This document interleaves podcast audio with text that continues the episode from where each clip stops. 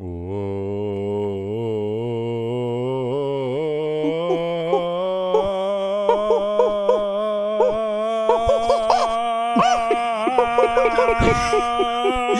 all gotta do It's even, it. it's Oh, even oh, bet- the- oh, it's we're even doing better with this? just you doing it, Yes. No, I think I think maybe just you doing it is better. You're so good All at it though. oh, look, all I'm saying is, is that's He hated it so fair. much That's that he, uh, that's just how I felt when I saw the intermission.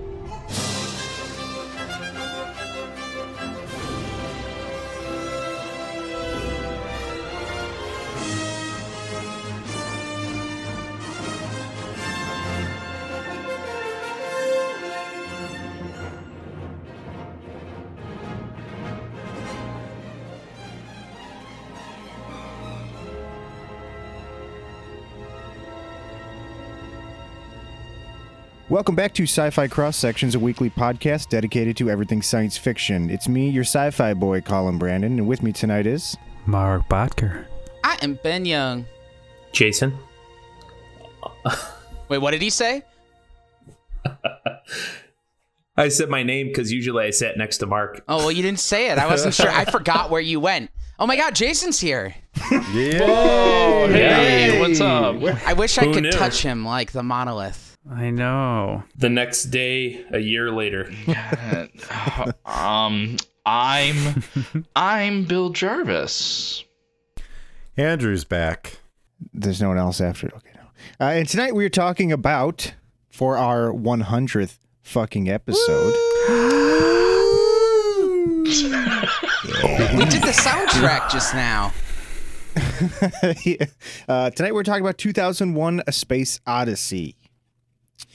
Um, before we get into that, though, I don't know. Let's just play around with the fact that this is our fucking 100th episode. Here's Ben Young with the news. No, We don't do no, that Talk anymore. about abandoned bits. Uh, God. Uh, Where in know, the boys. I- world is Casper Van Oh man, you know, it's. talk about abandoned bits. Oh, man. We got that dude to delete to his God. Twitter. we did. We, we technically fucking cyberbullied. You're right. God, we, we cyberbully Casper Van Dien. I think this whole show is just cyberbullying. Can that be like our tagline? Kinda. Like sci-fi cross sections, the only podcast to cyberbully Casper Van Dien. It's a high. It's a high watermark right there. You know, we always had aspirations. That wasn't one of them, but we still achieved it anyways. You know, sometimes the uh, great things are, you know, it's the Casper Van Diens that you cyberbully along the way. So, yep, we also cyberbullied Dane DeHaan a lot. like a lot. We tried to. I think he's impervious Dude, his our- fucking haircut harm. cyberbullies him enough. We cyberbully the French. That's true. Uh, they had it coming though. Um, I'm pretty sure we've insulted Japan on multiple occasions. Oh, yeah, at least anime. Oh yeah. yeah, well, they won in the end. Um, I've already been okay, over so- this. There's literally a document signed by the. Ch- Chester the Nimitz was Yeah, there. who made your car? Huh? who made your TV? Uh, Canada did, made my car. Uh, South- South Korea. Uh, I don't know, man. I don't know. Okay. Okay. Uh, so I was thinking, and by I was thinking, I think it was a good suggestion from Ben, and I think it's a great idea. No, who said it? I don't know. Either way, Probably uh, me. We've done so many fucking episodes now that we've probably forgotten more than we can remember. I don't know if Who that's- are you people? I don't even know if that sentence makes sense. Anyways, I thought it'd be really cool if you guys wanted to go around the table and just talk about some of your favorite moments or moment Yeah. from the podcast. And just to keep it interesting, we're going to go in reverse order. Andrew, Oh what do no. think, Oh, bud? Oh no. baby. I wasn't ready. Um, well, I think I'm the most recent addition to the podcast. Um, uh, one one thing that I always kind of go back to in my mind is uh, the first episode that I was on, Event Horizon. I'm Paul Anderson, aka Andrew. All right. Uh, with us today is Andrew Miller. Paul Anderson. Hey, how's it going? We couldn't afford real Paul Anderson, so we had to You, bring you Miller. got like showbiz. When he like- found out today's topic, he literally mess. We're not even Facebook friends, Which is He- weird. He messaged Which me is on weird, Facebook like, two three different- times. I could Three yeah. times. I sent you smoke signals. Paul Revere was like running to your house. He actually paid for next day shipping, I sent you an old-fashioned telegram. and uh, he Found the only basically Western Union, begged so- me to put him on here, which I mean, I'm I'm pretty easy. Ostensibly, So yes. here, here you are today. I am here. I always think about that episode. I always uh, really like that one. Um, that's the origin of a lot of good jokes. Uh, you know, Andrew W.S. Miller uh, is a good one. Yeah. Um, and then yeah, just like me, just kind of I guess becoming a returning guy on the show. That's I guess that's why my uh, my salutation is always Andrew's back. Yeah. Ooh. Oh, that makes you sense. know, yeah. because I mean, I mean, at one point, I mean, that that Event Horizon was the first episode, but at one point, I had to come back. Like I was invited back to just be a regular guy, I guess. You know, it's funny, and honestly, we haven't evolved much since then in some ways. But uh, Sometimes all you need is one evolution. before you showed up, though, we were literally just a bunch of guys sitting around a coffee table, like drinking way more beer than we should in one sitting, while trying to actually be intellectual. And you showed up, uh, and you had like a fucking notepad. You were like flipping shit, and you're talking about like all of these like religious illusions, and I'm just like. Holy shit! And- we need to step our game up. And up. now he's the one who falls. we need a better crass. Now he's the one who falls asleep drunk at the table. So. I don't remember what episode forgot. that was, but I'm grateful for it. He literally fell asleep and then he like got it together in time for us to go around the table to him and he like said his shit and then dipped out. that was mightily impressive. You know, it it it does happen. To the best of us. I'm a very tired. I'm a very sleepy boy. Uh, let me tell you about the one time I fell asleep in Big Lots. It was on one of those That's a story for mattresses, wasn't it? time. It was a floor model couch. Yeah, That's a good. The rest of my group couldn't find me. I think the worst I've ever fallen asleep is at a uh, Oktoberfest. the worst you've ever fallen asleep. You know, like think- worst place. It was at an Oktoberfest at the table. I was like eating food and I was just so Oh. drunk. I just then imagine the situation. I just imagine bar. just walk, just just I fell walking, asleep in a, yeah. just walking around big lots, just being like, "Well, guess this is my life now," and then you just make your bed on the on the couch. Well, well, I we were we were I was part of a uh, golf team in in high school, so it was a Big Lots in like Virginia. like you do, yeah. Yeah, and um, I just sat down to like take a load off. We were like taking way too long in there, and uh, I have a history of sleeping very poorly, and so I sat down on the couch, and my brain just shut the fuck off. hey man, sometimes I fell asleep in uh, round the clock once. No, we've all fallen Sometimes- asleep around the clock. I don't wanna sometimes big lots Yeah, will but it do was that like to you, 8 though, p.m.. so it's fine. It's fine. Alrighty. Okay, Bill, Bill, are you ready or Yeah, yeah, I'm good. I'm I'm I'm I'm sweating. I'm ready to go. Um He was watching cops. Yeah, I was watching Cops. Um, so I was uh, so we're talking about our favorite moments in the podcast, right? Not at Big Lots, right? Yes, yes, yes. Okay, got it. Just yes. checking, just checking. Uh, okay, in so this circle at least. We'll come back around for that we'll, one. we'll come back. I think we all have our piece on Big Lots. Um, so I think in uh my favorite moments were, and it, it and this is I don't mean to be like stroking my own ego, but in Raised by Wolves, uh, episode eighty, when we just would not. When I I was obsessed with blood milk and or milk blood and like I and as much as Ridley Scott is obsessed with milk blood, I was obsessed with milk blood, and so I think um, that running bit, that entire show, and I think I should bring the bit back. I'm gonna bring the bit back and just be like, "Where's the milk blood?" But yeah, that was probably my favorite moments. So, first question is, okay, one, okay, I I I, I looked at the timelines. This is not in the alien universe. This is not in the alien universe. So the fact the fact that I'm going to go straight into it, guys. The fact that androids have milk blood, they are filled with milk. They are sacks of milk with consciousness consciousnesses. The fact that that exists is literally because Ridley Scott said this is a deal breaker. that was a good one. And I it, it wasn't until I watched that movie that I realized that Ridley Scott is just fucking obsessed with milk blood. It is so fucking weird. I don't know. Dude just likes his milk. You can. I. I'd go on a whole rant, but just just go back to that episode. You know, we've already done the rant. uh, uh, all right, Ben, you, you okay? I'm just being Ridley. He needs the floss. You're just being Ridley? Okay. All right, Ben. Were you, were you milking teats? yeah, robot. Um, I thought you were flossing at first. no. Uh, so I have two favorites. I have a silly favorite and a real favorite. A real favorite was an episode that actually is not on our main feed. It was on our Patreon and it hasn't made our way to the main feed yet. But it was Bill and I's discussion on Westworld season three. I think that's one of our best episodes. And maybe it'll make its way to the main feed one day, but right now we want it to get to episode 100 uh naturally. So, um yeah, that was that's that one. And then of course, who could forget the episode that caused our rise to fame and greatness, which is Valerian and City of a Thousand Planets ensconced in a gelatinous Rihanna, as the subtitle is. Uh, I think it's got everything. Yeah, we used to do subtitles. It's got everything. It, it makes you laugh. It makes you cry. It makes you laugh. It makes you cry. It makes me. Think about myself. It makes Luc Besson Check. hate each hate, hate us. It M- makes me look at my audio settings, everything.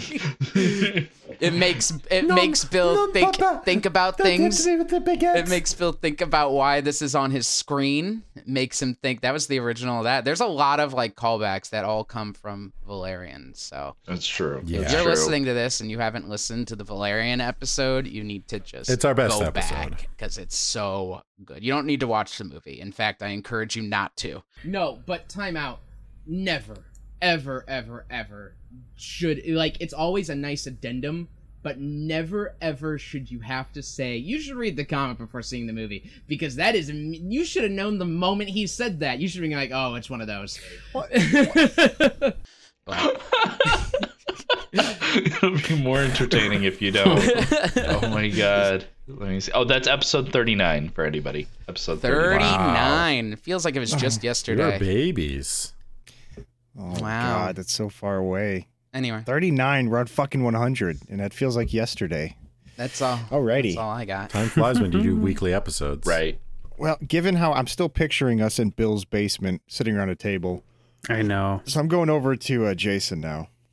Yeah, um I don't know. You know, I've been kind of thinking about this too and like the Valerian episode to me was just I think that was one of the few moments where I almost crashed my car into a ditch on the way home.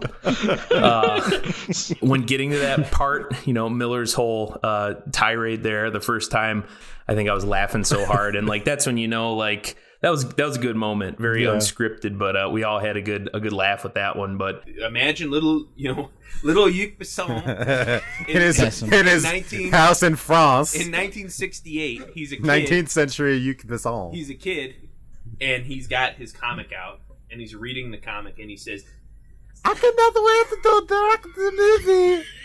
No,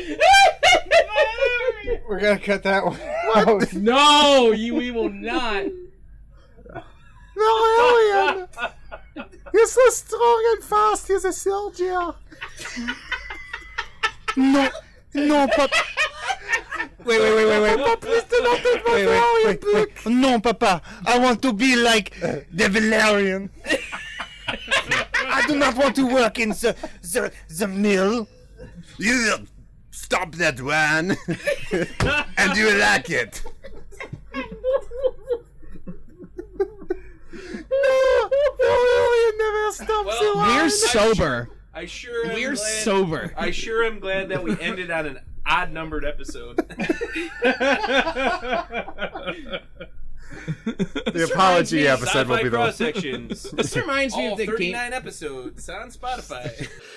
I think looking back, even though the trilogy didn't end, I think the way we all wanted it to, I kind of look back at all the Star Wars episodes as uh, being, you know, important. Uh, I thought it was kind of cool that organically and kind of in real time, like as the new trilogy came out, it all kind of coincided with milestones in our lives. And, you know, we, kind of did the podcast and then we dropped it for a while. Everyone got busy. Then we picked it back up and it was kind of funny, but it always seemed to coincide with uh, a new Star Wars something or other when we kind of picked it back up and everyone was able to get together. So I always look forward to that and uh, look forward to kind of finishing out. Um, you know the, uh, the the new trilogy. Um, like I said, didn't really end the way we necessarily wanted it to, but I always enjoyed kind of talking back through all that stuff with you guys just because I think that's something we all share in common is that love for that universe. So those are always really special episodes to me.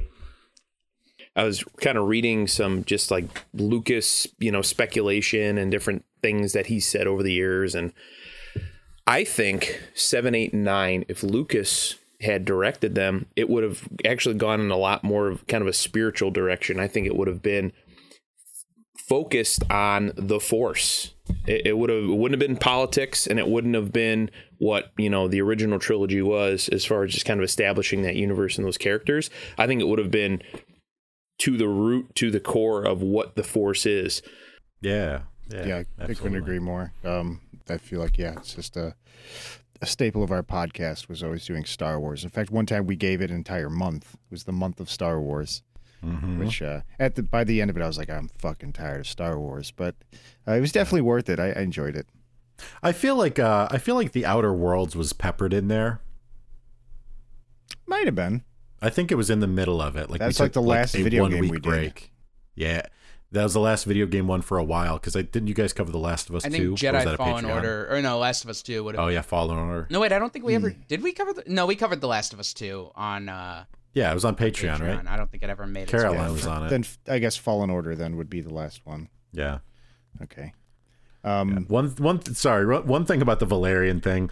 I I we've got that uh video up on our TikTok. Um the um what what do you call that kind of uh Oh, uh, kinetic Animation. typography. yeah, we've got we've got that on our TikTok. And it just listening to that over and over because it's hilarious.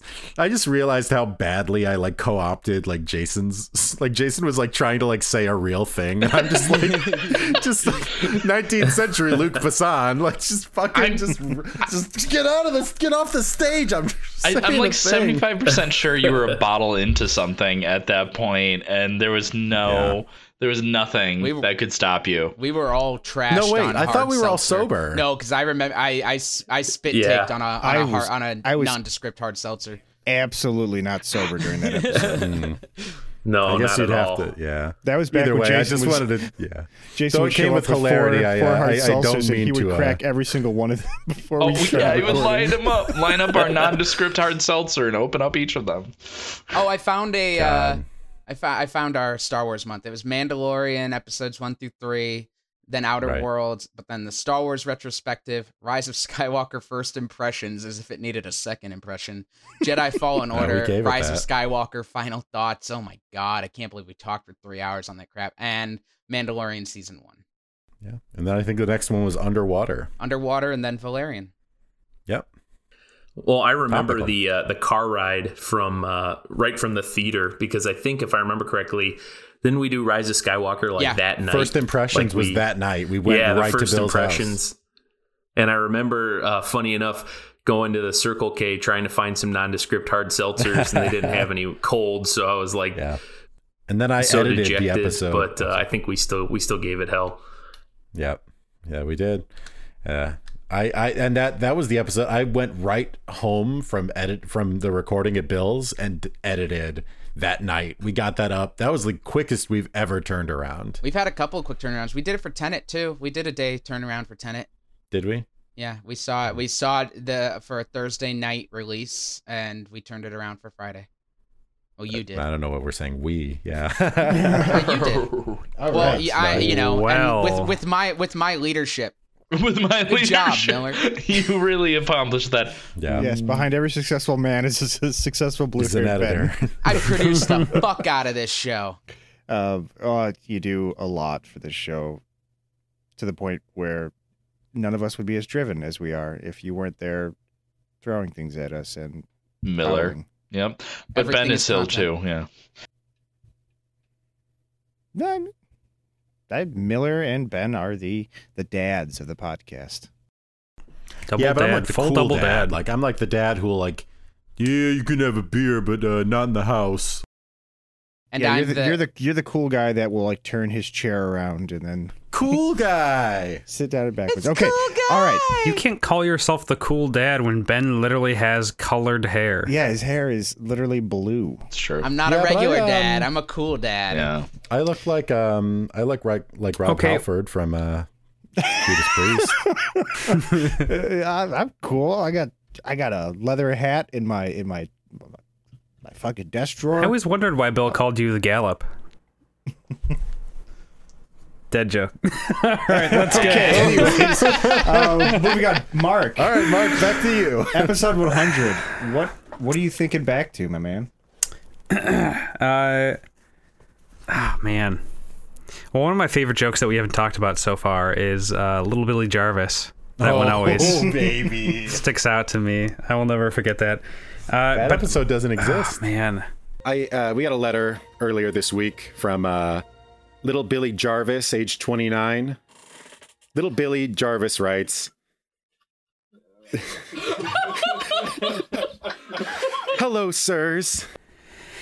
my honestly, like I, I was kind of planning on talking about similar to what where Jason went. Uh, the the birth and rebirth of our of this podcast were predicated on the new trilogy, and those episodes are always so meaningful to me. And especially the first one, we we didn't have anything down. We were really just talking about our likes and dislikes and chatting. Recording on a fucking Zoom mic in, on a coffee table with, with like around. nine guys. Oh my god. um, all of us just like basically hammered at the end of it. Like, oh. Yeah. But but we had so much fun and, Basically and uh, hammered. there were there were yeah right there were a hammered. lot of good good laughs came out of that and the the Planet Ireland one always kills me. It's just I, all the bust ups in those first couple episodes like oh god, I'm. I'm just- I'm thinking of all the, the random Star Wars lines of baby yogurt from the planet Chobani. John Yoda. John Yoda. Oh man, that is good. I uh oh, I don't you guys said like a lot of my my favorites, but there's always an episode I think back to. And that's when we did the uh uh 2036 Origin Unknown. And I literally was like, "Oh, we're to watch this movie. It's a Katee Sackhoff sci-fi movie, you know, really really far under the radar. This will be perfect for our podcast." We all watched it. We got together.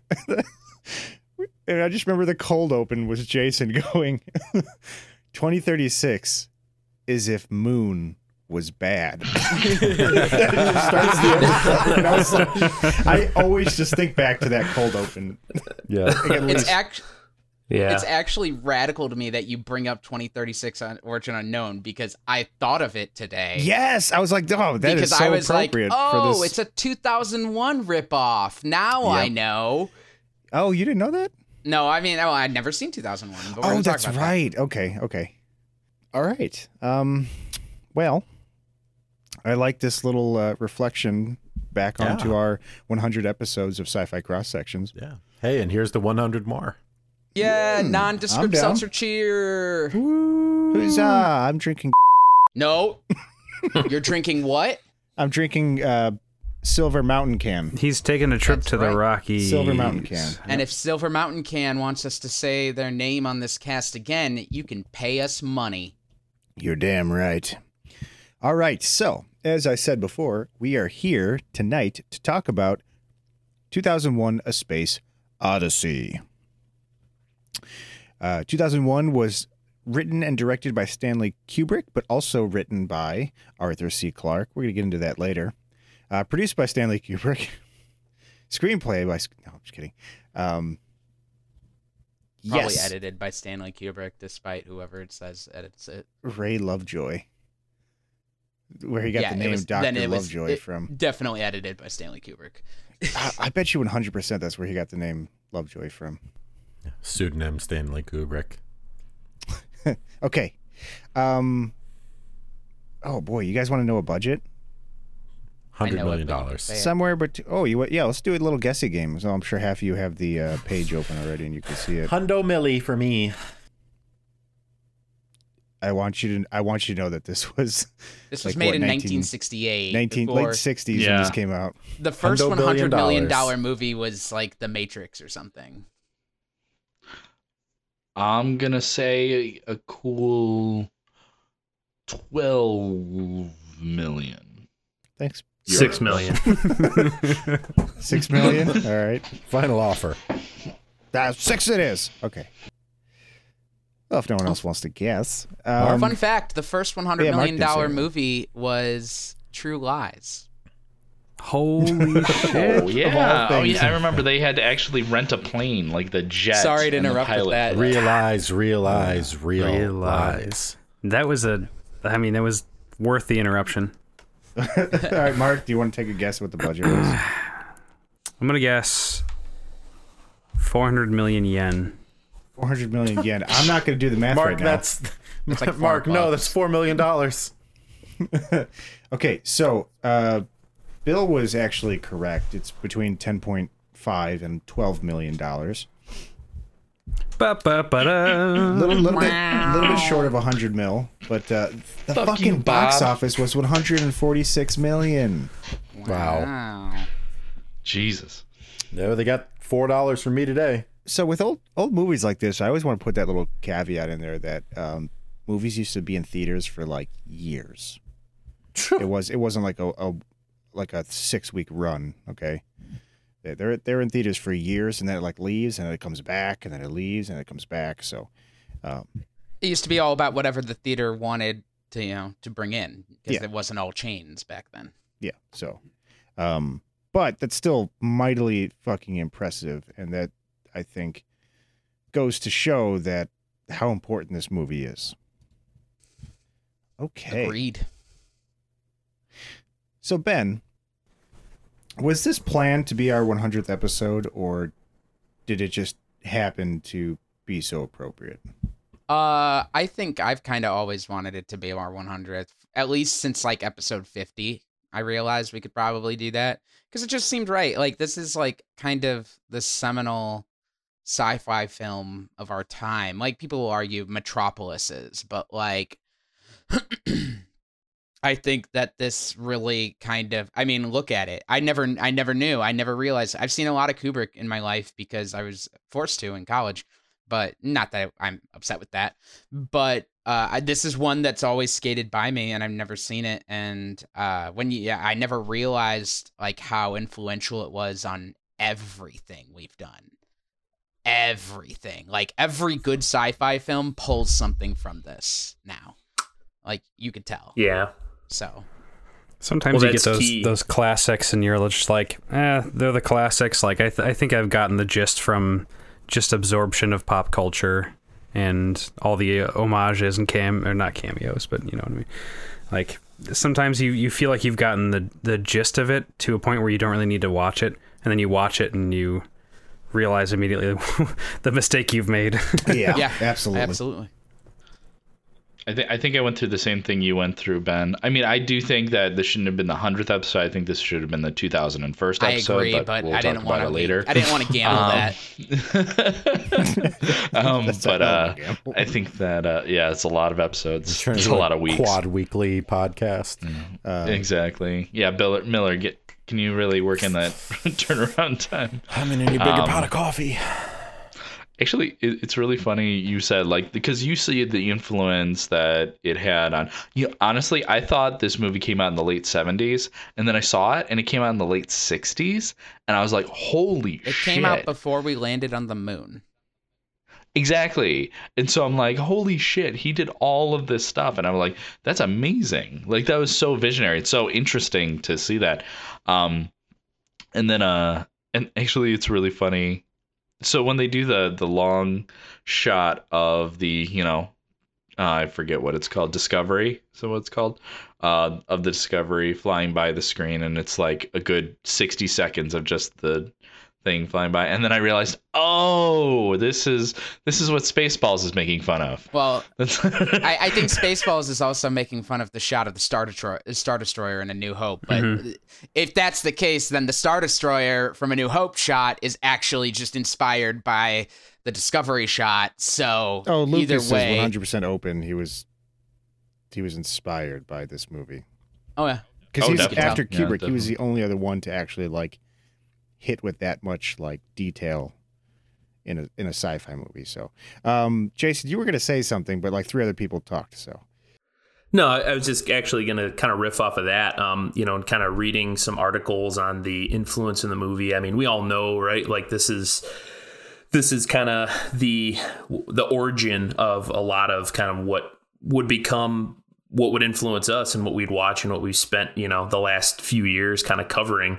Um, and it's interesting you know i've brought it up on a few other casts as we've kind of gone but like when you see something that serves as like the inspiration for kind of what all this other stuff would become it's kind of jarring in a way because you know i hadn't seen 2001 in many years and uh, we have consumed so much media and seen you know so many things that kind of use it as a, a jumping off point it's crazy when you go back and you see like the original and then you're you know you it kind of hits you again. You think like well yeah but they just did a version of that. You know like that was that was the first time that was done. And i think kind of to, to to round out like the conversation we're having about like the george lucases of the world and kind of what they would go on to do after 2001 would come out I forget in the interview if it was Lucas or Spielberg, but they basically said that 2001 was like the big bang of their generation of filmmakers. Like it was, you know, to use a, a space reference or a physics reference, like it was what kind of led a lot of these filmmakers of that era to realize, hey, we can do anything. You know, there are no limits.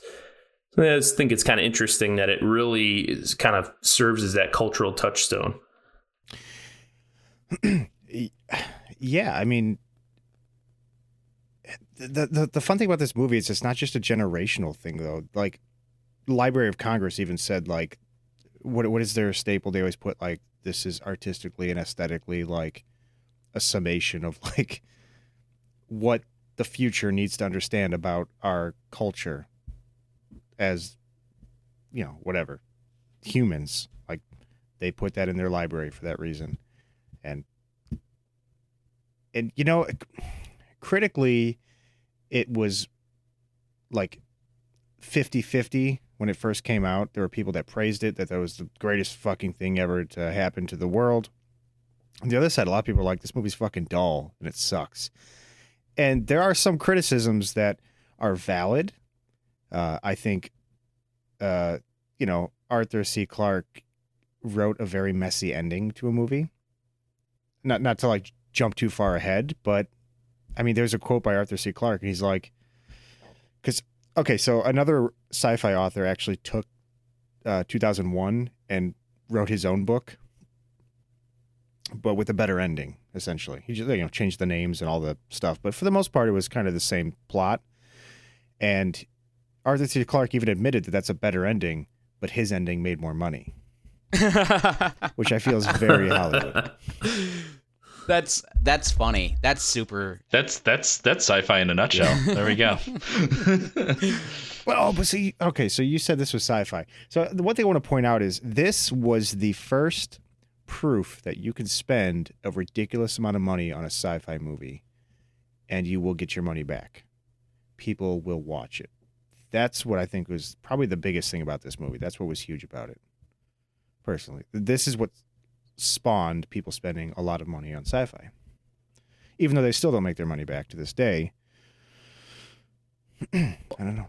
I I think it's I think when it all comes what it all comes back to is it's proof behind what you need. It's the recipe. This is the recipe. And the problem with a lot of sci-fi right now is that a lot of these filmmakers are not Stanley Kubrick at the end of the day. You've got to remember that, you know, it did well for being a cool epic sci-fi, but it also did well because it had Stanley Kubrick's name plastered on it. And while he wasn't the household name that he became, you know, after by the 80s, uh, I'd say, you know, he was still elevated as the auteur that he that we consider him now among the film snobs and among, you know, the Hollywood lovers. And I think that has a lot to do with it. It's the it's the fact that, you know, you may have a Kubrick level idea but there's you're missing one really important factor and it sucks that we have to that I, I have to say it like this but you're missing one very important factor which is you're not stanley kubrick. You are a so and so nobody and no one cares about your big brain idea because you haven't made them care.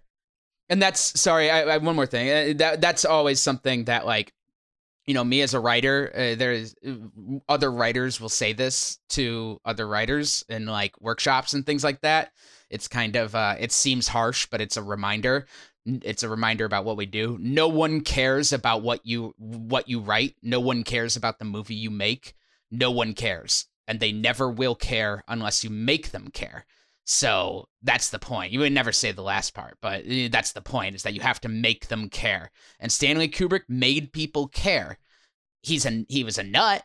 He was problematic, but he made people care. He's he still stands to this day to be one of the only artists to ever hit Hollywood, in my opinion. So, I I was just gonna say it's like, but um, you can have this big brain idea, but you're not willing to destroy human lives to make a movie. So, yes, like that guy was that guy is brutal. He was brutal. Yeah. Throughout tonight, I will be uh speaking very highly of Stanley Kubrick as a creative artist. As a person, Stanley Kubrick was a horrible person. Uh, and, you know, it was not someone to be admired in the professional workplace in the 21st century. Uh, the dude would get slapped with so many SAG fines, it wouldn't even be funny. So, uh, mm-hmm. you know, he, he was the that. reason that the SAG regulations were made. yeah. Uh, well, to to riff off that, so like I know uh, we've talked about it in the past. Um, so like the whole kind of auteur, you know, uh, way of creating a film or, or really of anything. I think like that's really what hit me upon my reviewing of 2001 yesterday because I'm a huge Kubrick fan. Um, I love, you know, like his take on The Shining and really all of his films, but like I kind of love the. Uh, I don't know if I ever talked to you guys about it, but that Room 237 documentary. I don't know if anyone's familiar yeah. with it. Yeah. But really interesting. It was basically just, you know, interviews with a bunch of nutty people that have these like really deep theories on what that film meant. You know, and, and I've read a lot of kind of similar um, thoughts and like think pieces on 2001.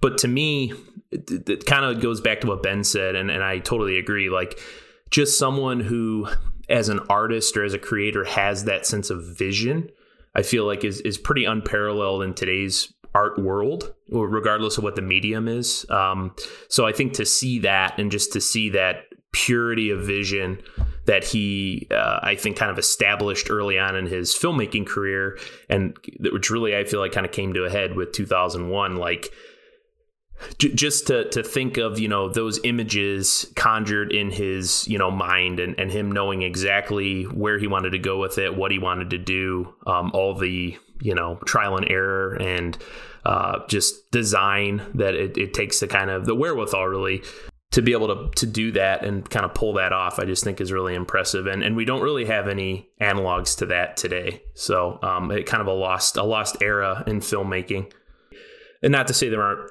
things out there, but how much art that's being created today is going to be scrutinized the same way in 50 years or hold up the same way in 50 years from now? There's a power in what he says and does. Uh, and as a result, it, it's the way he crafts his films, the way he has that precise control. And, and I'd have to admit, like, we can't fully understand the power he had in 68 compared to the power he has now because now there's a myth around him. Now there's the story of 153 takes and Eyes Wide Shut. Now there's the story about uh, uh, torturing Shelley Duvall on in The Shining. There's this creation myth around him that gives him the power. He no longer needs to demand it. He just has it. But he had to have it then too. So at the time, you know, that power was still there, just sans myth, right? and so uh, I, there's just there's just something about it, some artistic, unexpressible quality that makes you drop everything and pay attention. And there's always it always has been with him, no matter what yeah. movie he does. No matter what genre he does, mm-hmm. there's always something. Yeah, I would agree. and I think uh, it, what it might be is his it's his personality. It's who he is as a person is in these films. It's not he's not here to to tell to like give you a theme. He's not here to to you know he's here to tell a story and put a piece of himself into it. And I think that's really the quality that's there. The, that hidden, inexpressible quality is Kubrick. You know, it's the ultimate form of an artist, right? Like when you look at a painting, you can feel the anguish in someone's painting. But when you watch a Kubrick film, you can feel the passion in the story he's telling. I think that's something. I think there's something there. yeah, you you don't have that level of detail without there being passion behind it. That is true. So, the movie. Yeah, what about it? I'll tell you. I really liked it. oh guys. yeah, that's right. Wait, did you give a synopsis? Oh, I didn't. Yeah, can you tell us what Yeah, this Ben, movie is yeah. about? That's what I thought you were leading into when you said so. The this movie. is about. I forgot. Welcome to the two-hour episode.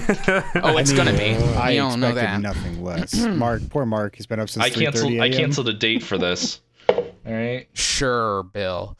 I saw you sweaty. Yeah, I know. I'll send you. I'll send you the screenshots.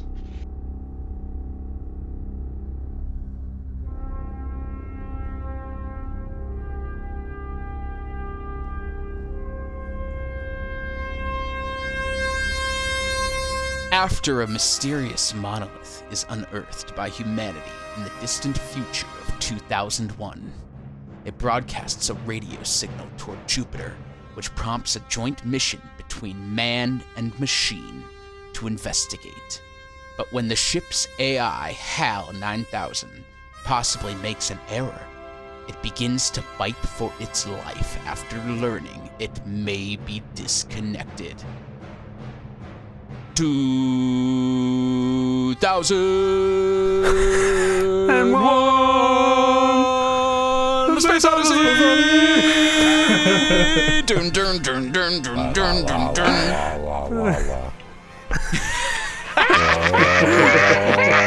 now you do it. the pounding of the shaking of the camera. Oh man. So it has been it has been years, fucking year. Actually, I could say at this point, decades since I've seen this fucking movie. I 100% forgot about the entire beginning with the apes and the yelling and the monolith. The first 25 minutes of the movie. Yeah, See, it's- forgot that's- all about it. There's a lot of things I forgot about this movie, by the way. I will say that much. But That's hilarious because I've never seen the movie, and that's what I know the most of this movie. really, so The- it's it's it's the ape stuff, and then I, I I'm afraid I can't do that, Dave. Like that's all I knew about this movie going so in. that's the thing is my big takeaway when I was younger was Hal. Bro scared the fuck out of me, but he plays an important role, but it's not as critical as I remembered. You know, there, there's more besides that. So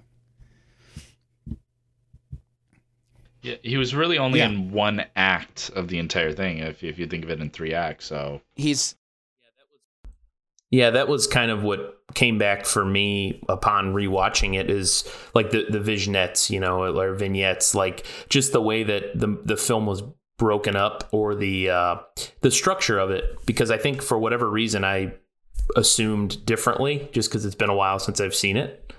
Um, so it was interesting how broken up it actually was. yeah. I I was a little thrown for a loop. I I, I knew it wasn't like a a straight story going into it. I knew it wasn't that, but I didn't expect it to be as chopped up as it was. Um, but it's it's really not like it's not as chopped up as it seems. It all like I it all revolves around this monolith, and I think Hal was it's. I'm really interested in this because if the world had been a little different, if I had seen this movie earlier in my lifetime, I think my opinion on artificial intelligence and, and sentient robots and things would be quite different because I found myself like aching for Hal through this. And I, I don't know I don't know what it was, but it was so it was so sad to me. Like his whole thing. Never once it, I, I always assumed Hal was like this like mal- like malignant evil like out to out to destroy humanity type of villain based on how everyone's always talked about him. And that's not the case at all. He just is afraid of dying. And he finds out that just because he made a mistake, he is going to be disconnected. And he does what any irrational person would do, which is react emotionally and and act towards self-preservation. And it, it blows up in his face. It doesn't work. But I was like, oh my God, like and then and then Dave tells him to sing him the song, and I was like, oh, Jesus fucking Christ, this is look at the flowers. That's what that was. I was just it, it it was it was very sad, and I was not expecting that. I was not expecting such a sad villain in Hal. Tell me about the bunnies, Hal. Yeah, I uh no, I I I, I agree. It's um honestly there's I'll, I'll, I'll admit to you guys, I, I read a lot online about it after I was done because I was just had so many questions and I just didn't, I don't know, didn't get a lot of it. Like there's there's three monoliths. Yes. In this in this movie, there's there's the one that sparked humanity. There's the one that was basically the burglar alarm for the space for space, which was humans reach the moon, send a signal to Jupiter. That was the like screechy noise, right? Yeah and then that activated the monolith revolving around or uh, orbiting Jupiter. I didn't get. I don't know. Maybe I'm I'm really really dumb. Wait, like I'm trying wait, to figure so, it out. So, no, dude, I didn't get that either.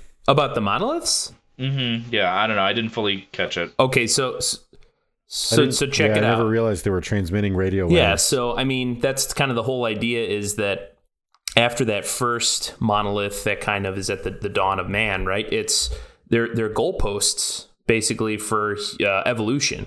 So yep. you know, mankind can get to the moon, and then okay, you know, we'll wait till mankind can get to Jupiter too. Then that's when they you know pass through the Stargate, and then at that point, you know, that's when uh, man Russell arguably shows up and you know can, either going to be reborn, become the quote unquote Ubermensch, or are we going to destroy ourselves? Right. I and I, I I see. I was, and I didn't come up with that original thought. I look, I looked it up online and I saw all of that, and I was just like, oh wow, there is like. And then when once I got that sort of idea, it started unraveling for me. And it's the weird thing about Stanley Kubrick films is that you're like, you get one thing, and you're like, oh okay, and then it starts unraveling. Like, and I feel like Kubrick is one of those people that, um, one of those directors that does art um, art's interpretation by the audience.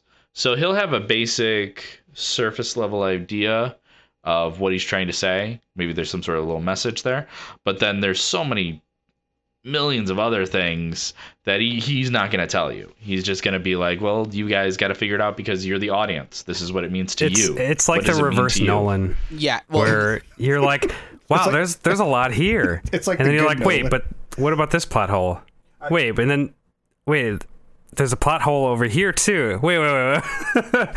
well, I'm not going to answer these questions for you guys. and, and Jason, you've been gone for so long. I just want to apologize, but this podcast exclusively does not like Christopher Nolan anymore. Tenet, Tenet literally just killed him. Uh, yes. Uh, did you see Tenet, Jason? Just off topic. No, I have not, guys. I'm. I'm All right. Hey, hey, don't, man. I, I like that you like someone, Yeah, don't and I don't ever want you to ruin it. Uh, it's it's garbage. um, okay.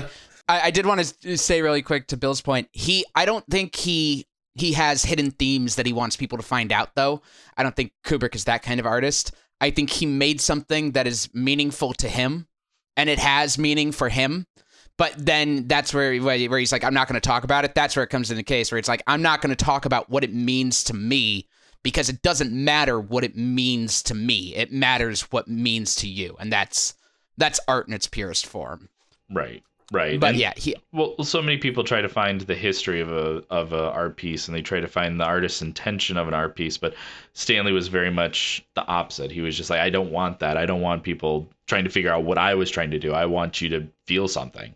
I want you to have a response, and if you have a response, it'll mean something to you.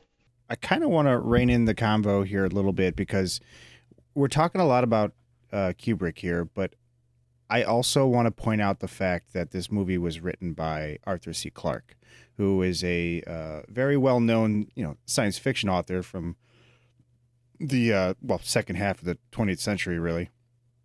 Um, and he was actually approached, so um, they had a mutual acquaintance you know, because Kubrick expressed interest in the early '60s about wanting to do a basically a movie about aliens. That was what he wanted to do. He was just very interested in aliens. Um, and a mutual acquaintance actually uh, put them together. They actually sent like letters to each other expressing their interest. Uh, they actually insulted each other. Um, oh no, it's really interesting. Okay, so I'll actually just take a moment to uh, to pull this one up, but uh, that mutual acquaintance was Timothy Leary. Okay, so I'm going to read this. Searching for a collaborator in science fiction community for the writing of the script, Kubrick was advised by a mutual acquaintance, uh, Columbia Picture staff Roger Caras, to talk to writer Arthur C. Clarke. Although convinced that Clarke was a recluse, a nut who lives in a tree, Kubrick allowed Carras to cable the film proposal to Clarke. Clarke's cabled response stated he was frightfully interested in working with that enfant terrible, which essentially means a uh, it's a it's a French expression for a child who is terrifyingly candid and saying embarrassingly things. Uh, but yeah, so essentially they they insulted each other and then ended up making this movie together. So that sounds like what it's like to work with Stanley Kubrick. and probably Arthur C. Clarke. So um, I don't know much about him, but yeah, probably. Well, so I I'm ashamed to say, as being the sci-fi boy, you know, I wanted to do this podcast. I've only read one thing by Arthur C. Clarke. So I've read the short story for this. no, I actually the only one I read thing I read by him was uh, the Sentinel, which is actually what was part of the inspiration for the story for this movie. Well, there's a there's a 2001 short story as well. I think it's called The Monolith. Oh no, no, but he pulled from a lot of his short stories. Oh, gotcha. He took the story from a lot of them to make this because the Sentinel also deals with that concept. If if I remember correctly, the short story that he wrote that is specifically this uh was the the moon scene where they they go to examine the monolith on the moon. Yes. Yep. Yeah. So, um, It's been a long time. I mean, which is a great scene. Yeah, it's fantastic. I I love the just the stillness and the waiting that they. Ah man, I don't know. When a scene does, when a scene breathes really really well, it it lends so much to the atmosphere and suspense. I mean, I feel like that's what Kubrick does best. So he could do more with a still image and like no score than somebody can with a Transformers budget. I mean, it's insane. But yeah, so I, I definitely wanted to pull because we didn't really talk about him at all. But uh, Arthur C. Clarke is responsible for the story here. Yeah, he collaborated with Kubrick, but they actually spent years. Like this pre-production was like four years in the making. For at the time, that's a lot because Hollywood pushed out movies like they were going out of style. Like so, um, and they went to a lot of, I guess, extremes because Kubrick was heavily inspired by like promotional videos for like NASA and uh, a few other things, um, like to do with like the World's Fair and stuff. And that's where they got like the aesthetic for all of the the technology and the ships and everything was coming from these things that, uh, and this is I think what separates other sci-fi movies from 2001 is they were trying to go for a more realistic approach to a lot of things. Because sci-fi was not realistic at this time. It was everyone's Flash in- Gordon. Yeah, everyone's in like sparkly, spangly outfits, and there's Space fantasy. there's a lot of tinfoil going around, and yeah, tinfoil. I just, uh, I Stanley, I don't appreciate how people in space were leaning on chairs. Didn't like that. Mm. Didn't like that one bit. Nobody should be leaning on chairs. What are you leaning? You leaning? know on? what? You know There's what weight. though? The, the, you know you can nitpick all you want, but damn, he did a lot. Like he, dude, he fucking was so filmed much the moon done, landings. Come on, this guy did so- everything. There's so much. It's true. He was pretty good at that. He um no, this is okay. So I'm gonna say I'm gonna say um I in my mind, and I think everybody does when you watch 2001 now compared to 1968. There's a lot of stuff we take for granted that was just like almost seen as impossible back then. So yeah, We, me, uh, Colin and I were talking about the, the, uh, especially in the beginning, with all the transportation from Earth to the moon, or to the station and then to the moon. Um, the the the use of models was very Star Wars. Yeah. I mean, in Well, like say it's incredibly Star Wars, so. Or Star Wars is very 2001. Yeah. Yes. Yeah. Well, I just mean, you know, that's my baseline there. Yeah, no, that's and and seeing seeing that, it was, you know, it was almost like they captured scenes from Star Wars and clip them into, you know, what we were watching just in the middle of 2001. It was yeah, It was like to that extent the the the look of the models and the painting and the the uh e- non pristine you know? You you got you got to add some some wear in there the wear and tear. And everything it just looked it looked so Star Wars model esque Yeah, and that that all pulls back to um or that reminds me of how we said like Lucas and that entire generation was inspired by Kubrick, but I would say Lucas more so than any of the rest of them because uh, he brought that technicality to everything, and with how how much detail was going into those ships and everything, all of it. Like the model work on Star Wars is like the benchmark, but before Star Wars, it was 2001.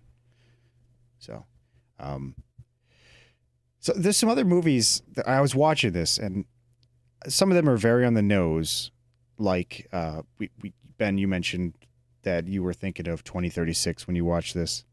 Yeah. And that's a very The ending very- specifically. very terrible ripoff to um, 2001, but also uh, Moon. I think is a a great great nod to it with uh, what was the name of of uh, Kevin Spacey's character? HAL 9001. I forget. was it? Miller, do you have the voice in you today?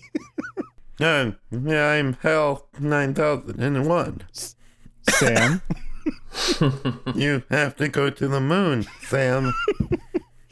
When are you going to the moon? Why haven't you been to the moon yet?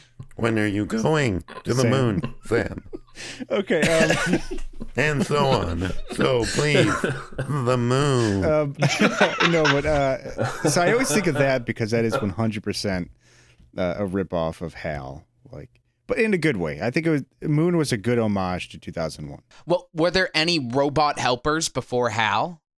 Like, I think all all creepy sci-fi robot helpers are like Hal is daddy. I think you're missing one little robot named Rosie on the Jetsons. Oh shit! Fair enough. Thank you. That's exactly the one I thought of. That is well, the hang on one I now. thought Let's of. check the Jetsons and when it came out. I think you're missing a little robot called the Aggressive Menace from I Have No Mouth and I Must Scream. You know, who, you know Oh, who shit, The directed Jetsons most was 1962. Of, uh, the Jetsons. Yep, Ben. yep, yep. Oh shit! In Stanley fact, that was the inspiration Yeah, for Stanley. Kubrick wanting to do.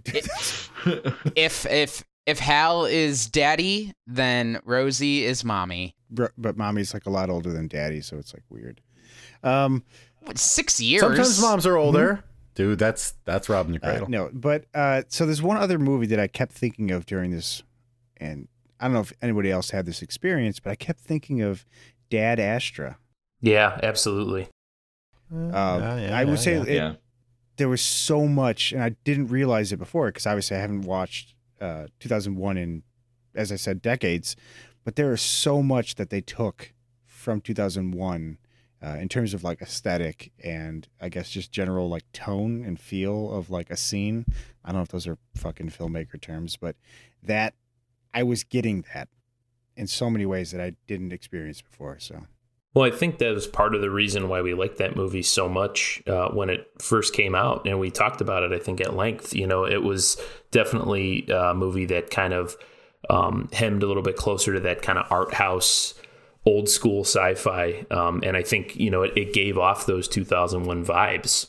Yeah. You know, it it would be what another probably year and a half until I would rewatch 2001, but I totally was going back to that uh, last night when I was watching 2001 is, you know, very similar kind of in terms of the journey and a lot about what it's trying to say, but just in a more contemporary way. Uh, having had the last 50 years to kind of, you know, of history to, to kind of go on. So obviously it's going to be different, but, uh, but totally. Yeah. And I think, like I said, it, it does, it, it honors that tradition. And I think that Well, was, yep, I'm sorry. No, I was just going to say, I think that was one of the reasons we, at least I can say, I enjoyed that movie as much as I did. I think we all did too, because I think we subconsciously were picking up on that. Um, well, the so the thing about Ad Astra for me was it has like the aesthetic of 2001, but it's telling the story of like um, Apocalypse Now. Like that's why I love it so much. Space Cowboys. Space, yeah, space, space Cowboys. Um, did we say it's a sequel to Space Cowboys? Because 100% is. I forgot that movie exists. Can we do that, Ben? Can we put that on the schedule for like next year or something? 200, episode 200. Yeah. The Wait, that's Tommy Lee Jones, the right? intimacy with a tight cast too. Ah. Yeah. Oh God, Donald Sutherland. It's got a lot of fucking names in that. Okay. Um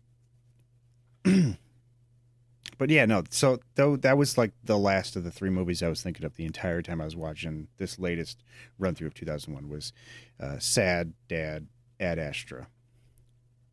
Which I want to go back and watch again, but I want to like put as much distance as I can between the last time I watched it, you know. Yeah, me too. I want to be wowed a second time. You. Yeah, I have watched uh, Ad Astra a second time, and it it holds up. It's still really good upon second viewing. That's awesome. I'm glad to hear it. Yeah, Dad Pitt did a, did a good job. Um, so uh, another thing we would touch upon here, um, I don't know if you guys want to talk more about themes, which we, we definitely can because that ending, there's a lot there. But um, I also want to talk about the score a little bit. Yeah, that was cool. It was cool, and I was uncomfortable the entire time. Is is there something we've watched recently that's had the Yeah. Yes, yes, yes.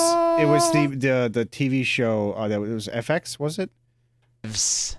Devs. That was it. So That's Yeah, what it yeah, was. something I was like, there's something that did this too, they, uh, they, or did this after, the- inspired by. They actually used that in Godzilla, the Gareth Edwards Godzilla, for when they did the uh, Halo jump. They used the it was the exact same piece, classical piece. Um, Wow. Because I remember hearing that in the first Godzilla trailer, because that was the uh, the first one that came out, and uh, I was like blown away. And I didn't put A and B together until last night because I, I just thought that was such a cool piece of music and just like totally eerie and fit the vibe. And then I heard it and it was like, oh shit. And it just all clicked. I think it's in Midsummer too. Hmm. I bel I believe it's in Midsummer Oh. at the cliff. I think you're right. Well, there's something there. There's that weird. The the choir. like overlaid dissonance. It's oof. Yeah, and and listening to it in 5.1 surround sound, Yeah. it was something else. Holy shit. Does anyone know what that song is called? No, I wanted to look it up Oh, actually because I think it's super cool. Uh, probably, probably. Ben's gonna go into like a weird fucking hole someday. Well, I have I have We're- the we're gonna soundtrack open the, list We're gonna open here. the door to his house, and he's gonna be sitting like butt ass naked on the living room floor, just like hugging his Yeah, knees. THX. Well, I have the soundtrack. se- uh, uh, THX. the soundtrack list here, and it could be six songs. It's it's either also Sprach Zarathustra, which I don't think it is. I think that's, That's the intro. dun, Uh, dun. the spoken dark. No, that's the spaked there. Uh, yeah. Requiem Spaketh for soprano, mezzo soprano, two mixed choirs, and orchestra. Gotta love those those orchestra titles. Lux Aeterna, the Blue Danube, No. No. Gayane Ballet Blue Suite, Danube's. You know and Atmospheres. If anything, that sounds like it's probably what it is. But uh, Andrew, play play the song. We don't. we don't need to play it. We can do this. Oh. okay, um, so they knew what they were getting into with that one. Um, Dolby Digital inside. There we go. Did you know that was the same sound? Yeah, Yep. I recorded Hey, it. it's Atmospheres. I'm listening to it. Got it. Good to know. It's Ampharos. Good to know. right. This is. I'm gonna listen to that when I go to sleep. Oh, Ben, Ben's crying. Ben's crying. He's going out to his car. He's starting his car. He's driving away. Oh, that was a good moment too. I loved that moment. He's that drying was his face on his great cat. moment on the podcast. it just so happens that we have. Todd Howard, get out here, you old bastard. So is Todd Howard still at Bethesda? I'm sorry. He's the king of Bethesda, yeah. Dude, he's dead. At what point does Microsoft just go? All right, What's all wrong right. Howard? That's an No, no, no, no. It's it's uh they they're owned by somebody else now. Can No, Bethesda just got bought by Microsoft. I wish I did. Well, you're in luck because Todd Howard's here to buy you. Hey! Can we uh, talk about 2001: A Space Odyssey and The Simpsons? Oh man. So I, I can't. Mark really just wanted me to talk on the I did. podcast because I uh, can't. he's like, "Huh, Miller hasn't said anything in a long time. I bet this will get him going." I can't go down this road. The Simpsons make so many goddamn 2001 references. It's insane. Oh Pippin. Pippin I- just replaced Bill on the Hey! podcast. Bill's a dog now. Wait, was Pippin there? Yeah. Oh, That's he's such an great. idiot. Um, yeah, The I mean, that- potato I chip mean, scene. Uh, oh, the potato chip scene in um in the uh, the Homer goes to space deep space Homer episode. That well, there he's floating around and the, the blue Danube waltz is going. And the chips are flying all. He opens a bag of chips, to which they made Buzz Aldrin say, "Be careful, they're ruffled." Buzz Aldrin's never eaten ruffled potato chips in his life. I'd be surprised if Buzz Aldrin knows what a potato chip is. but uh, that episode also ends with um with the uh, the space baby. Bart throws the marker up into the air like the uh, the ape throws the tapir bone into the sky, and it morphs into uh, a satellite, which hits like Homer is like the space baby on the head, and so turns into a Fox satellite. I remember that. Though. that seems like as good a segue as any into the space baby. Well, yes, I want to get there now. Yeah. well, not just a space baby, but I actually kind of want to get to like, what do you guys think the, what do you think the thesis of this movie is? What is Kubrick and Arthur C. Clarke trying to say? I reject that. Okay, moving on. We, we said earl we said earlier that it doesn't matter what he's trying to say. And Kubrick has always been that man. He doesn't, you know, the people uh, Jason referenced like Room 237 earlier. Like the people who try and like decrypt Kubrick's movies are nuts. You can't. The point is how does it make you feel? What is Clarke Clarke is the same way. How does it make you feel? They are two people, you know, uh Kubrick is someone who believes that film is visceral and Clarke is someone who believes sci-fi is visceral. Um and as a result that uh, you know that ending happens. That ending which is a sensory overload which either fascinates you, terrifies you, excites you, upsets you, or a little bit of everything. That's the point. you know they want it's all everything in the movie is only a build up for those for those final 10 minutes So, I mean, I this might be a, a real simple opinion or view on uh, what the movie was about. This, honestly, the big takeaway for me, this is what I took was, uh, human evolution does not stop at Earth. Our future lies in the stars. It always has. And I honestly, th- at least this is what I, I thought they were trying to convey is, um, we're not done evolving here like on earth like we, we're going to take it one step further or multiple steps further whatever um, going forward but it's going to be in space. We're done evolving on this planet. We've reached our final form here.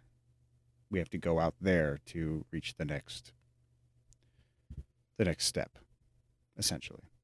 See, I don't know.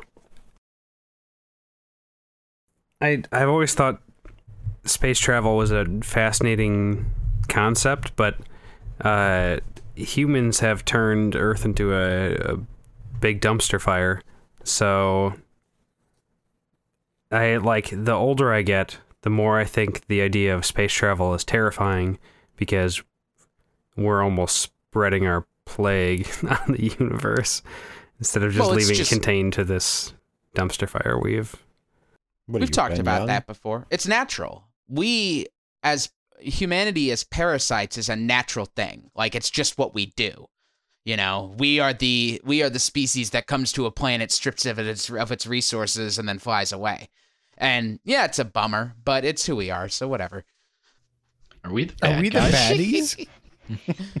We're the only Baddies? guys. Um, I think the only way for humanity to truly like fix itself is to go out there, is to encounter something that we will not do good at, do well at, both, you know, do well or good at, and uh, suffer the consequences as a result. And so I, I think space travel is is still always important. But I agree with you, Colin, a lot. Like it's that was it it it felt like a cycle. I think that was the big point of it. It goes Dave to old Dave to bedridden Dave to monolith to baby to monolith to baby. And that seems important because the monolith, as Jason pointed out earlier, is a goalpost for evolution. So it's saying like to me, it's saying that truly like, you know, your your step in the cog is only that. It's only a it's only a cog in the machine. You are only worth humanity as a whole. Like, you know, it all comes together as one. That felt to me like the point. It's all an endless cycle and it will be we will lift each other up or we will destroy us, like Mark insinuated. Yeah, I think um there was one thing. So kind of going off of that, there was one thing that uh, Stanley Kubrick said and deliberately in, in in some interviews is um is that you know man so because of the monolith man discovers the tool and uh, the man uses the tool and then uh, man puts man in a tool and and then the man within that tool destroys man and so it's like it's this huge loop that what man creates destroys man. It's it's kind of it, and especially at the beginning i mean like you know what i mean what the uh the you know pre homo sapi- sapiens did was you know they took a tool and the first thing they did was kill somebody with it you know? And then uh the first you know when something goes wrong with hal it kills people you know and then you know it's like it's like this unending like cycle like we were talking about and maybe the next step in evolution was creating this you know i think i think he literally called them star children like the star child is the you know the rebirth of dave um as sort of like the next step to maybe break that cycle sort of thing. So essentially, what you're saying is God creates man, man kills God, man creates dinosaurs. I haven't yet, but I will. Dinosaurs eat man. Women inherit the earth. Yeah. I'm so proud of you, Colin. Bill, I uh I like that you mentioned that because it's something I I wanted to say earlier and then I forgot about it. So thanks. I have a question.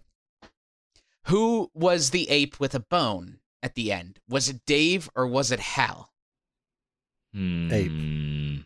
Well, considering Hal Hmm, was, I uh, think I think It's probably because, ape because Dave wasn't born yet and Hal wasn't born yet. The, the Oh, I um I, I would say that if if I if I thought about it, I think Hal in the end was a was a tool in the end.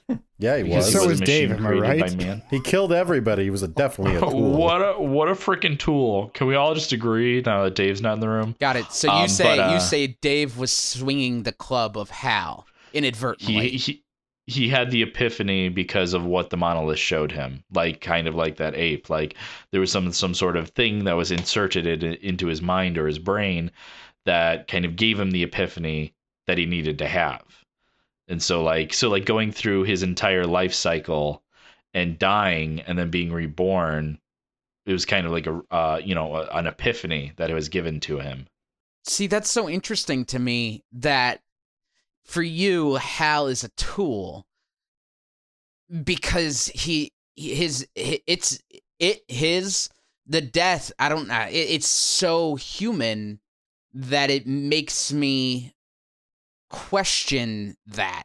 I- would be so on board with that entire perspective on on the film if it weren't for Hal's death and the the singing Daisy as as he as he dies. I thought that was it was the most human thing we'd seen out of any human in the movie so far. I felt like It really was. I mean, honestly, I feel like that the horrifying aspect of like I feel myself going, I feel myself, you know, whatever he says, you know, I, you know, I can feel myself slipping My away mind, or whatever. keeps saying his my mind. Yeah, yeah. So, so you know, like I feel like that was kind of. It's kind of like I feel like Stanley. I mean, Stanley Kubrick probably did. He. It's like that sounds like, uh, you know, someone who's going through a slow death you know, at the end of their life would say. And so it's like, yeah, it was very, very human. And so I feel like in a way, man created man within a machine. And so, you know, maybe that was the apex. Maybe that was the, you know, peak of what humans could do, you know, in all of their capability was to create themselves. And then once they've created themselves, then they have to become something else. I don't know. Well, and it's postulating. I don't know.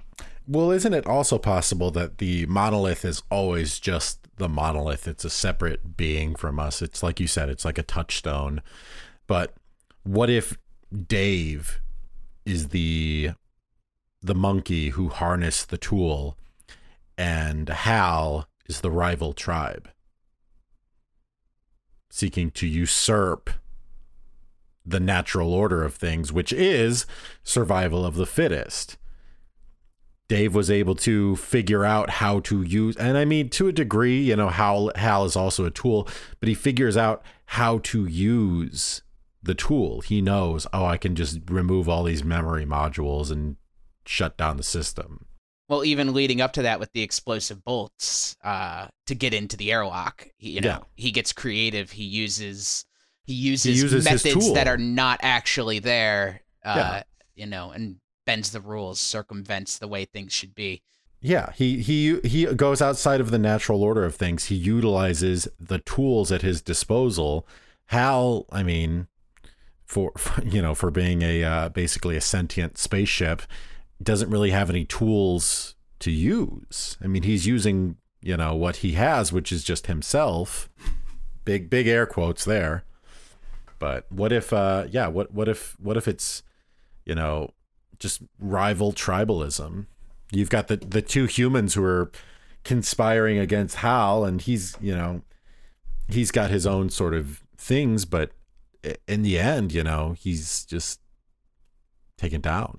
Yeah, at, the beginning of the film, I, I I kept thinking about I keep thinking about this. Like, what does the moon monolith actually do, other than signal to the Jupiter monolith? You know, and I I kept thinking about that. Like, did did that somehow inspire machine intelligence so that man could do something that would not be possible before? Or was that or is that just something I'm just coming up with right now? And then that would be the tool that, you know, the monkey would pick up. You know, so I don't know. I don't know. There's that's that's that's going way out on a limb. But uh I think that what you're what you're saying, the sort of um parallels there, I feel like they would align perfectly if Dave interacted with the monolith and then attacked Hal, but that's not how it worked out. He t- attacked him before he sort of came to the next phase in humanity. Next evolution, I guess. Well, the thing for is like I always saw the monolith, yeah, as like a as like a goalpost, like like Jason said, or a touchstone, like you. But like for me, especially in the beginning, what it felt like was the coming of technology. It's more an omen than it is a technological device at that point mm. for them. Mm. It's something that could not be created in nature. So that's why they could have never found it. The stone material, the way it's shaped, the way it's cornered, the edges, the smoothness, none of it is naturally occurring. So therefore, it's a representation of technology and civilization coming upon these apes, which is why they pick up the club, not because the monolith told them to or anything, but because it just makes sense with what they've learned now. They've learned, you know, you, you know, on a on a primal subconscious level. They're not thinking, "Huh, that was crazy. I should find tools now." There, you know, it was like it's just like something they don't understand and they're going to try and understand it and as a result in their in their attempt to try and comprehend they somehow land on tools and that's when it picks it up and that's when it learns it you know it's the same thing with with the moon monolith. They don't understand it. They're trying to comprehend it. And somewhere along the line in their comprehension they they do get hal maybe uh that Maybe, might be yeah. the tool. But I, I i think either way you know dave using the tools uh to circumvent his way into killing hal the usurper or Hal being the tool. I think either one is a sound argument, one way or another, no matter which stance. wh- wh- It's just all about whatever stance you want to take on it, which is the calling card of a fantastic film. So, yeah, It's yeah, yeah, yeah. The monoliths just unlock the rest of the tech tree. tech tree unlocked. You've earned two skill points. I still don't understand why I need gunpowder to make circuit boards. I just don't understand it. you have to take the resources from somebody else. That was my big thing. That that's. I'm glad we touched on that. So that's all. I mean, and that's the thing is you can interpret this movie in so many different fucking ways because it is very open ended at the at the end. Which honestly, that's where a lot of the criticism of the movie stems from is the fact that there's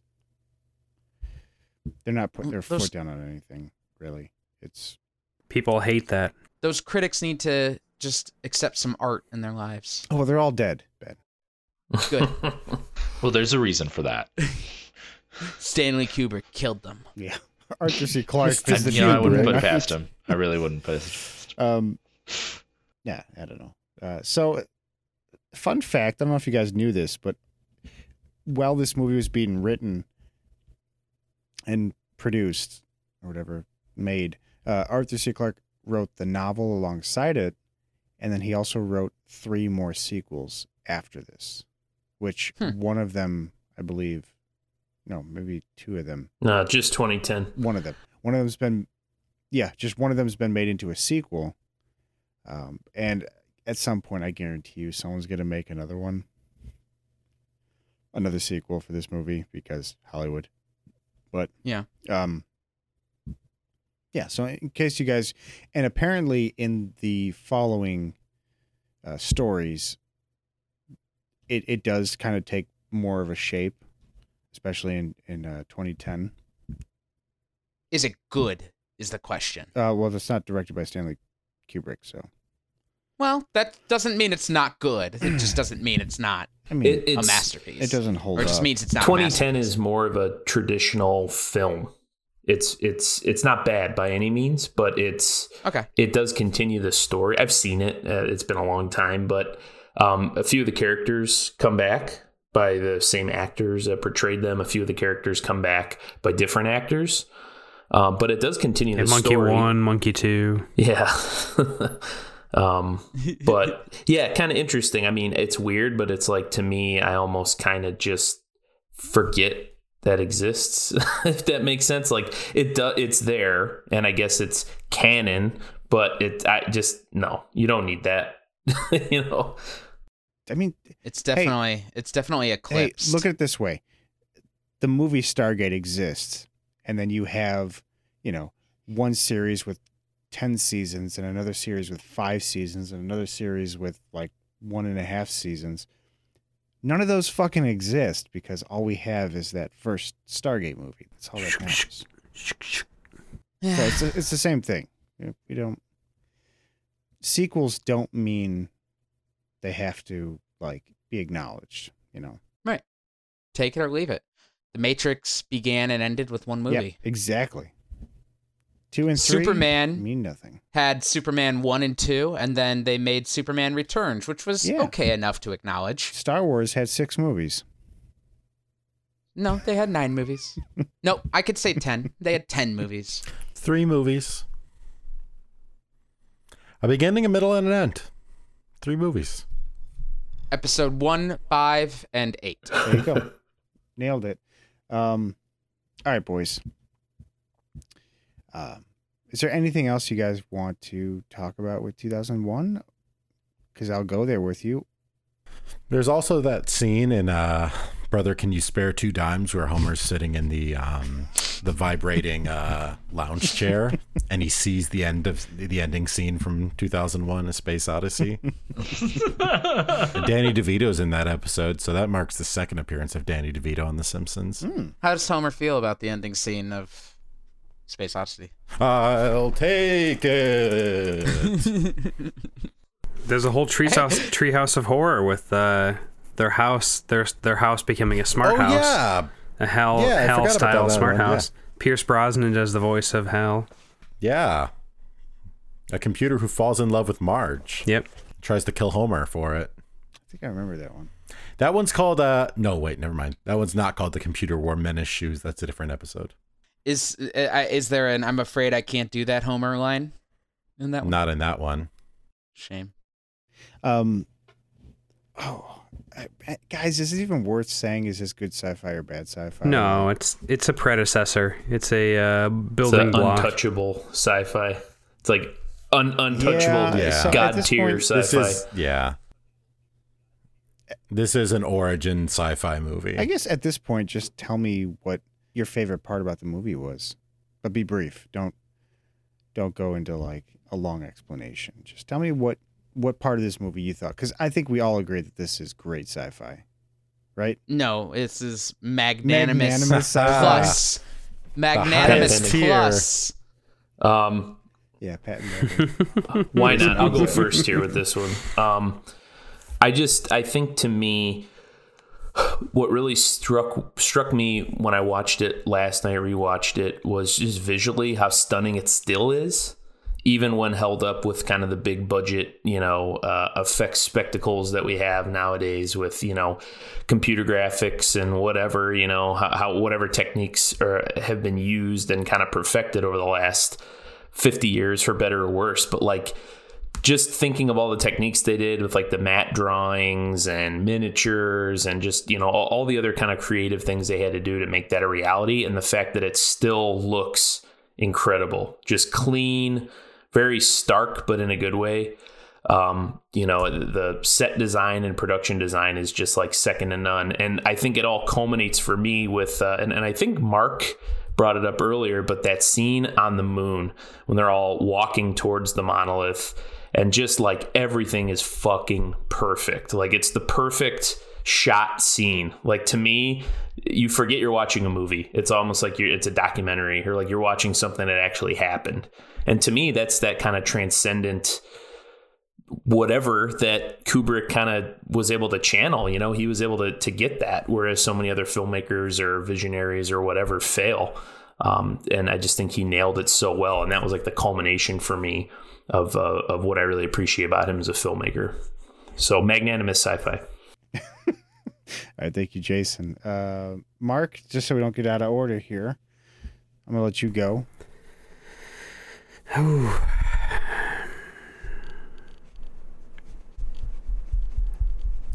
All right, thank you, Mark. Well, Um, okay. it's it's difficult. Uh, Jason's done it to me uh, yet again. I was going to talk about the uh, the modeling, and I mean, obviously this this uh, this film in every aspect has set standards for you know the genre and the industry for for years and years to come. But the in particular us being a sci-fi podcast and growing up on sci-fi and loving, you know, having a basis in all of this, a lot of the modeling and things more more more so than any other aspect of the film that I think is a standout that has driven a lot of what our basis like our baseline for sci-fi came out of. Um, the ability to get that scale that you require for you know the place setting and the the story in general you know but they even as we're talking about that they those things almost took a step back still because they they were doing things like overlaying live action on top of the modeling in 2001 that was not seen in other things that I'm referencing, you know? There were like ports where there are people working that you can see in the modeling that they overlaid and it's seamless. Like even even though that's 10 years later when Star Wars is coming out and that is like outstanding special effects and everything for the time it's still a, a step back from this. Like the fact that you're able to look at that and see this uh not just as a a baseline but it also exceeds a lot of what comes from it you know? It's fantastic. Magnanimous sci-fi. All right. Thank you mark. Uh ben young. Uh, I think that this movie would have changed my opinion on a lot of things in regards to our possible and probable future, and I, I wish I saw it sooner. Um, as usual, Stanley Kubrick remains one of the greatest of all time. Uh, and I, I really like, I, I, I can't say it enough. I really enjoy Hal. Um, you know, I think forever he's forever been mischaracterized as a villain when in fact he's just a person who made a mistake and is threatened to be killed for it. And uh, I think his reaction was entirely reasonable, which is strange for me to say, but that's just how good of a job Kubrick does at making a computer sympathetic. Uh, you know, humans uh, humans were I, I I believe for I do want to say uh, something I forgot to uh, that to say. I fully believe never for a second was Hal uh being oh I think I might have said it earlier. I don't think he was actually trying to like plot or anything with the, like the whole communication thing being down. I don't think it was part of any plan. I do think he made a mistake. I, I think that it was an error, but the fact that they were immediately like, well, if he made an error, we're gonna have to disconnect him.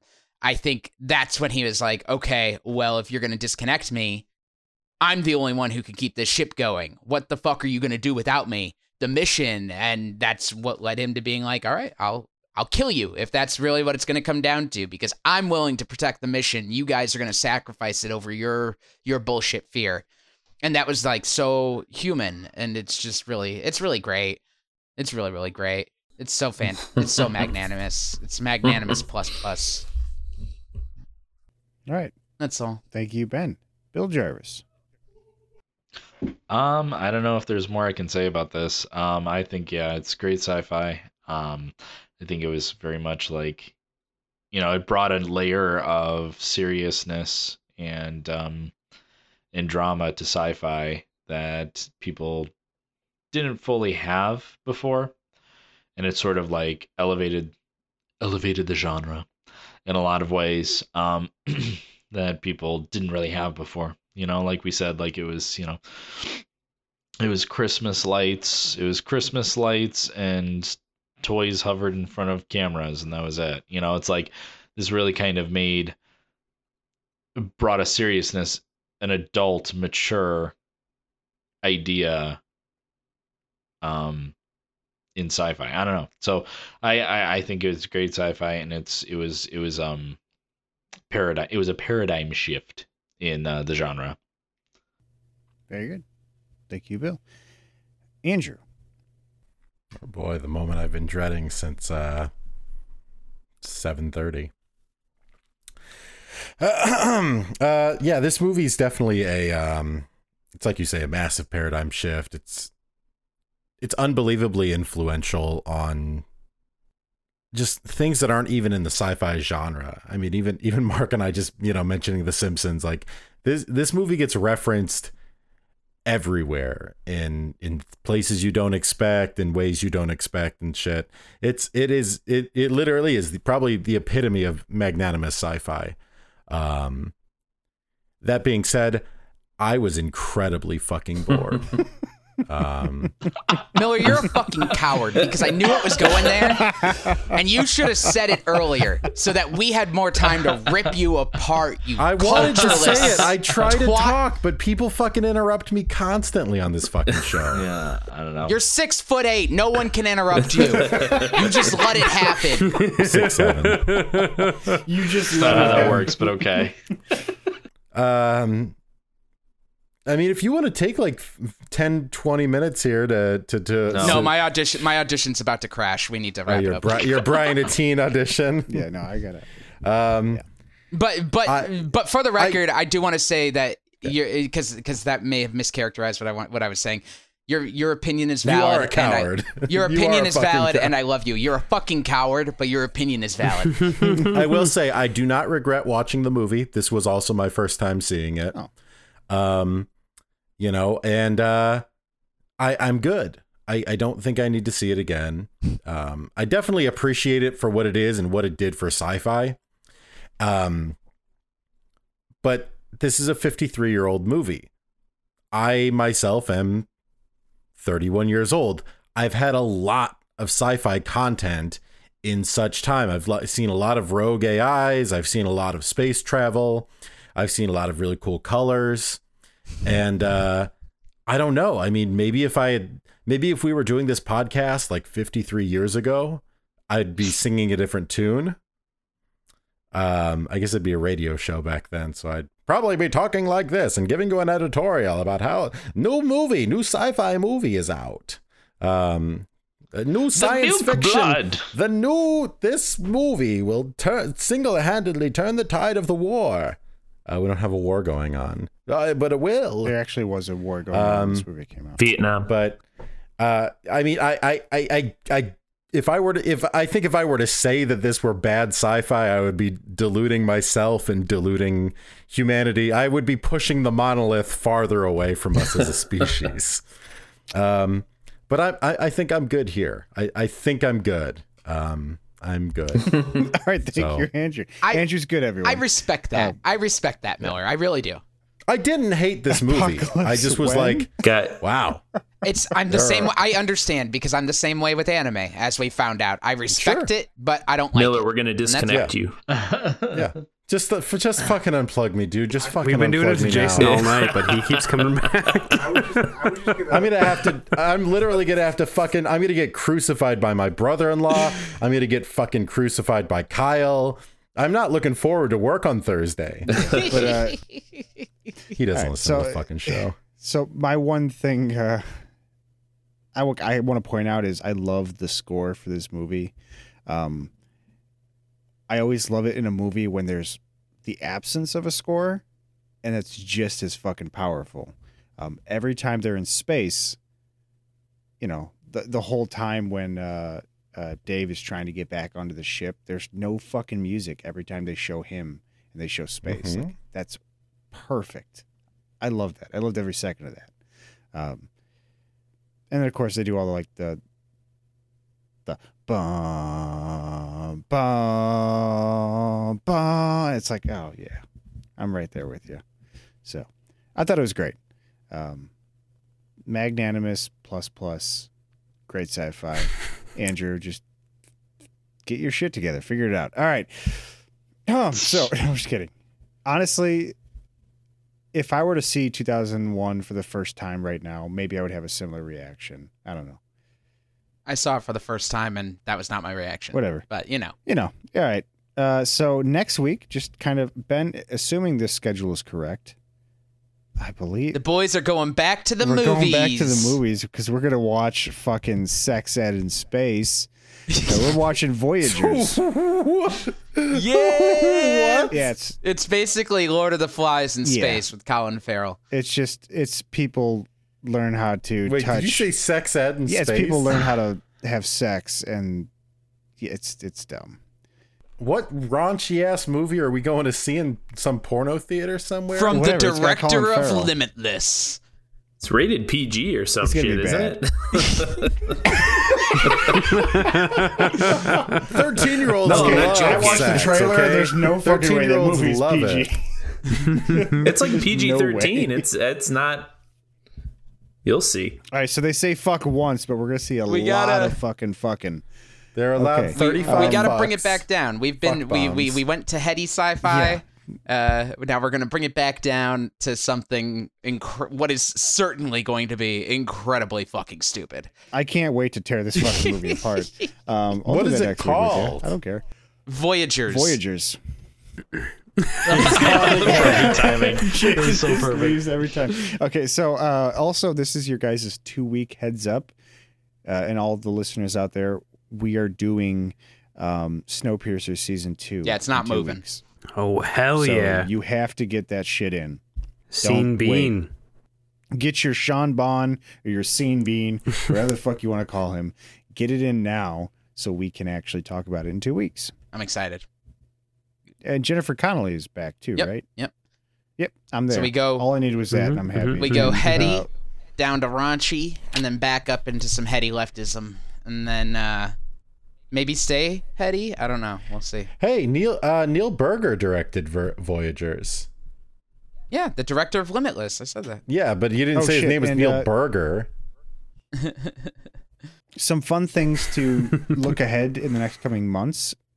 I'm not going to go into everything, but uh, I do know that next month we are doing Blade Runner. Oh, Runner. 2049 or 49. regular Blade Runner? Fun fact: Yes. Blade Runner 2049 was my birthday pick.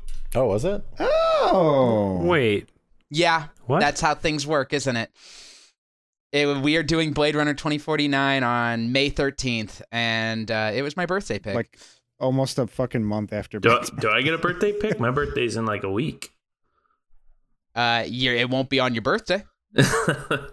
it's okay. Only I get picks on my Uh, birthday. Jason, the joke. we didn't. My we didn't do this movie already. Is when I'm wedding. J- Oh yeah, yeah, yeah. Jason, my birthday's No. Thursday. That's it's this Thursday.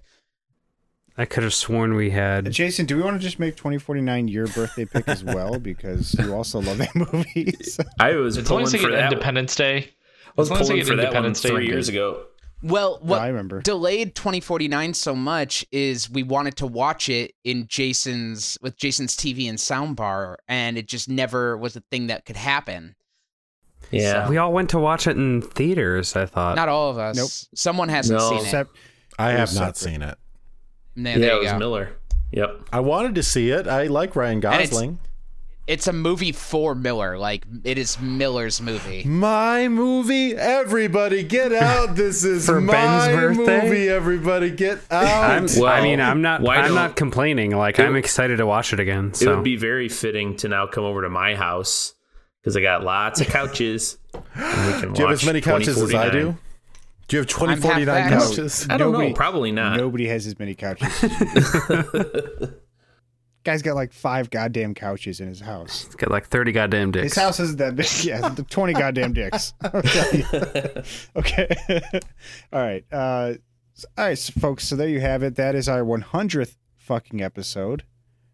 Um, on 2001: A Space Odyssey, and uh, next week we're coming at you with some bullshit. So get ready. tell us, uh, tell us, tell us your favorite sci-fi cross sections moment from the last 100 episodes. That is a great idea. Yes. Email us at sci-fi cross-sections at gmail.com. Tweet or us, Leave it on our uh, Facebook. Facebook. Send us a telegram. Yeah, I don't give a fuck. Send a You telegram. can, you can find us- us at send us smoke Facebook. signals. Hush, hush, you guys. You can find us at facebook.com slash sci-fi cross sections or on Twitter at SF cross sections. Find me on Tinder. I Please. just imagine one person just being like, "Hey, remember that time I made a recommendation and you guys tore it the fuck apart? that was my Oh, favorite Frankie, episode." I'm sorry. All right. Until next time.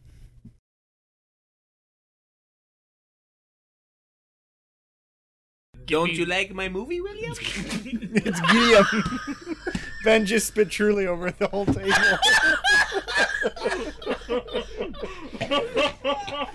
William. Splashdown. well, Ben, now we're def- now we're definitely not. like my movie? Now we're definitely not going to get a sponsorship from Surly after that one. Sorry, I did not mean to do that. Keep watching some movie. William, you have beautiful Just babies. shitting this movie out.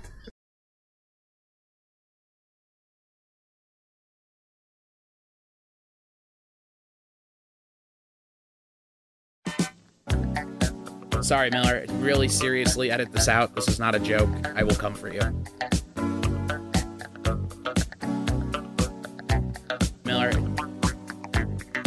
Miller. Really seriously, edit this out. Edit this out. Edit this out. Miller. Really seriously, edit this out. Edit this out. Edit this out. This is not a joke. Saturday morning, I need air horns. Fridays and an I need air horns, Miller. housework is calling me, but where to begin? I need air horns. Kids are out of school, Edit this out. I need air horns. trying to find a friend. Edit this out. Everybody's busy, Edit this out. can't wait for the night to begin. I